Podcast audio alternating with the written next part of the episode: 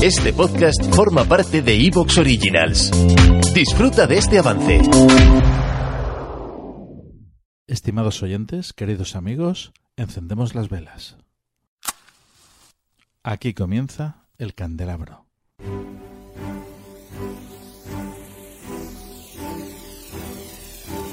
En la oscuridad de la noche, el candelabro nos ilumina y nos cubre de misterio. Arqueología imposible, el más allá, ufología, encuentros cercanos a la muerte, esoterismo, misterios de la historia y ciencias de frontera que nos llevarán a otra dimensión. Todos los viernes a las 12 de la noche en Cadena Azul Radio y Azul FM.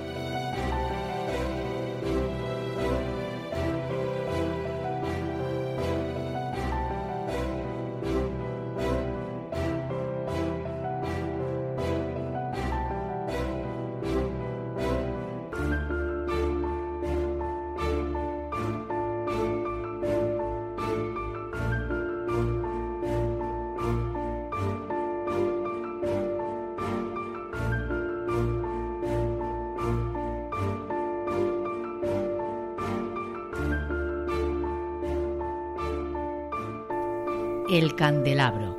Dirige y presenta Fernando Muyor.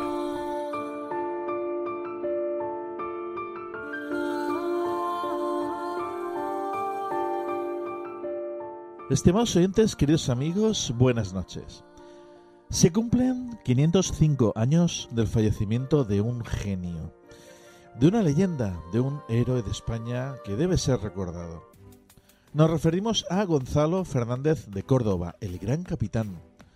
Esta noche se nos presenta un programa eminentemente histórico. Hablaremos de su figura, de su leyenda, de sus batallas, de su genialidad. Para ello, como siempre, contaremos con grandes expertos y académicos y conoceremos más acerca de un libro titulado El último amor del gran capitán. Su autor, Antonio Callejón, doctor en Historia del Arte, será uno de nuestros contertulios. Además, nos acompañará nuestro gran amigo y periodista Juan Ignacio Maese Cuesta. Y parte del equipo del programa, como no, en esta ocasión Juan G. Caparrós, apasionado de la historia y subdirector del programa. Joaquín Barradas, compañero y bueno, ya histórico del programa eh, desde hace ya varios años e historiador. Y nuestro doctor en historia, Miguel Pablo Sancho. Pero antes, nuestra pequeña píldora filosófica de la mano del doctor Alberto Requena, Pensamiento Supremo. Y a continuación, nuestro espacio de cine Habitación 237, de la mano de nuestro compañero y crítico de cine Antonio Rentero. Comenzamos el candelabro. Hola, soy Antonio Galera. Aprovecho la ocasión para saludar a los radioyentes del programa El Candelabro con motivo de esta nueva temporada en Azul FM Radio, con la cual espero todos podamos disfrutar como hemos venido disfrutando hasta el día de hoy. Pensamiento Supremo.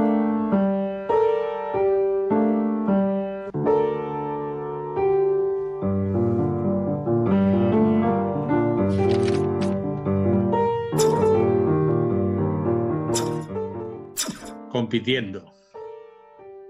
Está bien arraigada la idea de competir. Se inició nada menos que en el año 776 a.C., el ámbito deportivo, en Olimpia, en Grecia, como forma de incentivar el interés por la confrontación. Y la victoria se recompensaba con una corona de olivo los equipos se enfrentan y si lo hacen con opciones para ganar, se dice que compiten bien. Si un equipo no compite es señal de su debilidad en comparación con el otro. Pero uno de los equipos gana y el otro pierde. Resulta ser una falacia eso de que lo importante es competir. El que pierde resulta penalizado es relegado al final de la temporada. Incluso se le descalifica de categoría y, se, y pasa a engrosar un grupo inferior. Pero no solamente se emplea el concepto de competir en el ámbito deportivo, se le considera favorable en la esfera económica y de rechazo en la social, entendiendo que de ello se deriva un beneficio para las personas, traduciendo casi siempre que un bien más económico se favorece cuando varias ofertas de producción concurren. No se dice nunca cuál es el procedimiento para lograrlo. No se dice si se trata de investigar, de mejorar el proceso de producción o la rebaja salarial de los productores. Farisaicamente deja de importar cuál es la razón por la que los que están en liza compiten. El régimen capitalista en el que estamos sumidos obvia estos detalles y todos los demás lo aceptamos sin parpadear porque competir, competir nos proporciona bienes más económicos, aunque ciertamente no siempre mejores. A base de insistir la sociedad en la competición, hemos resuelto las personas en general ser permeables a las corrientes de competencia, que erróneamente se denomina competitividad, pero que encierra los conceptos de más cantidad por menos coste.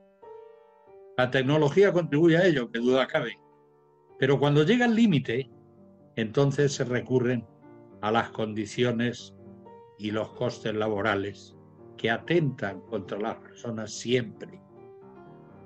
La sociedad ha dejado los brazos caídos y ha obviado el reconocimiento de lo bien hecho la satisfacción por haberlo hecho, el placer por producir algo que es necesario para los demás, el gusto por cumplir con los deberes profesionales de hacerlo bien, el contento por ser capaces de cumplir con nuestro cometido.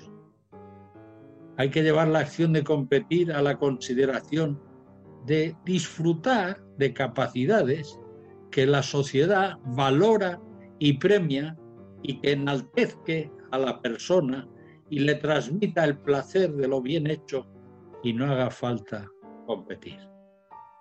Costará mucho por el arraigo del concepto de competición, pero sólo así podrá formar parte del pensamiento supremo.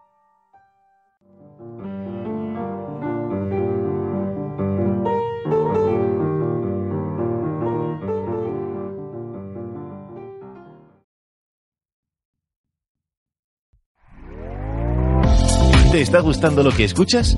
Este podcast forma parte de Evox Originals y puedes escucharlo completo y gratis desde la aplicación de Evox. Instálala desde tu store y suscríbete a él para no perderte ningún episodio.